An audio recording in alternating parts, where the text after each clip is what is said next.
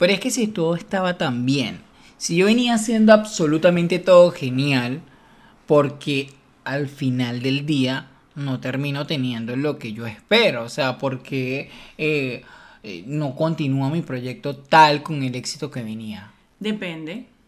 Depende de qué. ¿Qué es éxito para ti? Es que para mí el éxito se puede traducir dependiendo mucho de, la perspectiva de la persona. O sea, y, y, a partir de allí nosotros poder decir, ¿realmente tengo éxito o realmente quiero eso como éxito? Estar preparados realmente para asumir lo que tanto hemos anhelado. Porque nunca comenzar un proyecto fue tan sencillo. Y este es nuestro podcast, todo casi listo. Con Raidel Jiménez y Grady Rivero. Ejemplo, hay gente que de repente llega y se sueña con ser rica. Cuando le llega el dinero no tiene ni la menor idea qué va a hacer con ese dinero.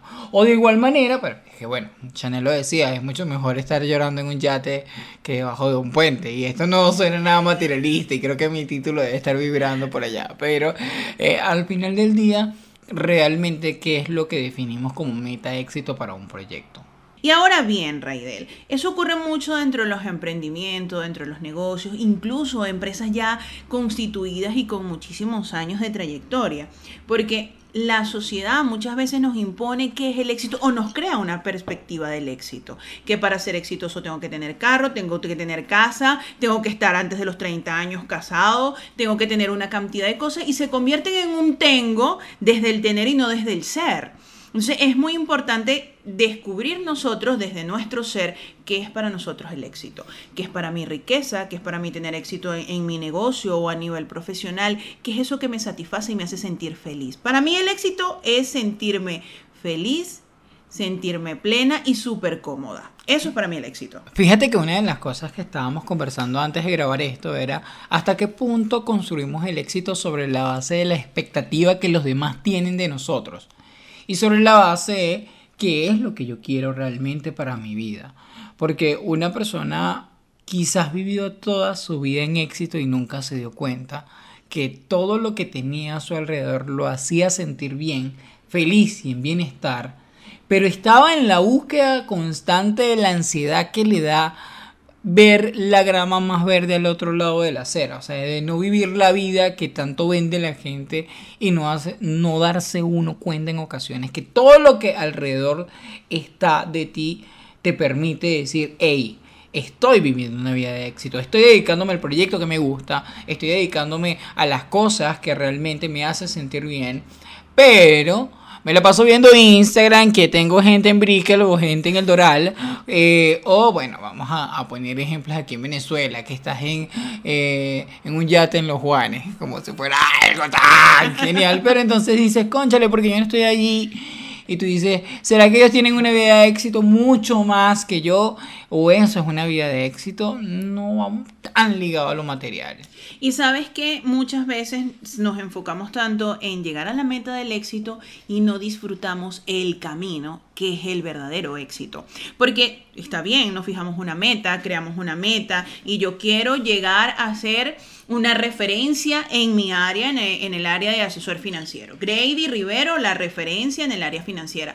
Pero eso tiene un camino que voy a transitar y en un camino donde voy a vivir experiencias, voy a conocer personas, voy a tener un aprendizaje y quizás esa meta pueda cambiar en un momento determinado y aceptar que esa meta va a cambiar. Pero si nos enfocamos solamente en que yo quiero llegar a la meta, en que yo quiero estar ahí y me olvido del camino y de disfrutar el camino que estoy recorriendo, entonces es como el ejemplo que acabas de dar. Yo quiero tener dinero, yo quiero tener dinero, llego a la meta del dinero y cuando tengo el dinero no sé qué hacer con él. No me da la felicidad que yo creí que me iba a dar. O que sea, quizás ya no te da la edad.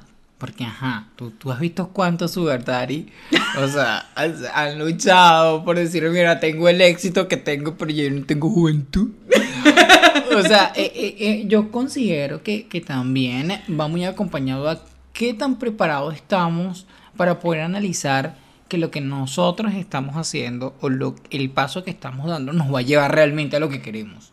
Muchas veces, Raidel, eh, y, te lo digo por la experiencia de, de, lo que he vivido durante mi tiempo de asesoría y todo este camino que he recorrido, muchas veces veo que hay empresarios y emprendedores enfocados tanto en tener éxito en su negocio que se olvidan de muchos aspectos importantes. Aspectos importantes como qué era lo que realmente me había a mí motivado a crear este negocio. Perdieron su visión, perdieron la misión del por qué llegaron allí.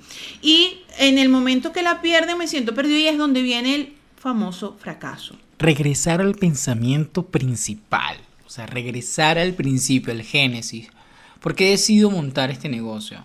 O porque el negocio decide eh, de alguna u otra forma prosperar tanto que no me di cuenta que lo que estaba aplicando por tener tantas inseguridades estaba, eh, estaba siendo tan genial que de alguna u otra forma comenzó a prosperar. Y entonces me dije a mí mismo es que mi éxito va a ser por la cantidad de lo que facture. Cuando hay muchos proyectos que después de 10 años es que comienzan a facturar. Hay proyectos que después de 12 años es que tú dices, oye, a partir de aquí es el, el este fue el punto de partida para poder iniciar. O sea, eh, y, qué paciencia nosotros tenemos. El latinoamericano tiene una particularidad y es que es inmediatista. Totalmente, sobre todo el venezolano. El venezolano que quiere hacer. Si yo tengo un proyecto... Si esas empanadas no me dan, no sale. y quiero hacerme rico en un día. Y es nuestro, es un dicho muy A vender café. Dígame si haces cursos de café.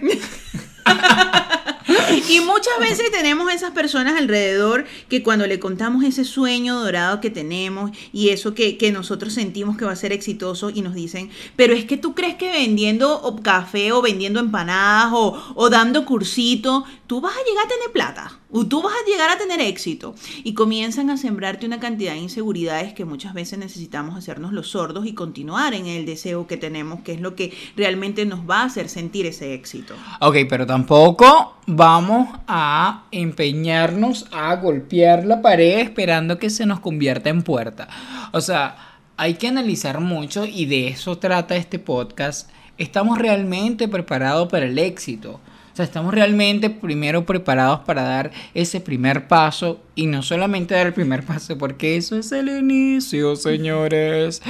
El punto es mantenerse y sostenerse. Y porque todo va a estar casi listo casi listo para iniciar, estoy casi listo para crecer, estoy casi listo para lograr el éxito. Pero yo creo que antes de todo es importante definir qué es el éxito para cada uno de nosotros. Yo le voy a decir cómo para de sufrir. Usted no está solo, tiene a estos asesores en compañía para crecer desde el desarrollo humano y desde la parte financiera y también a nivel organizacional.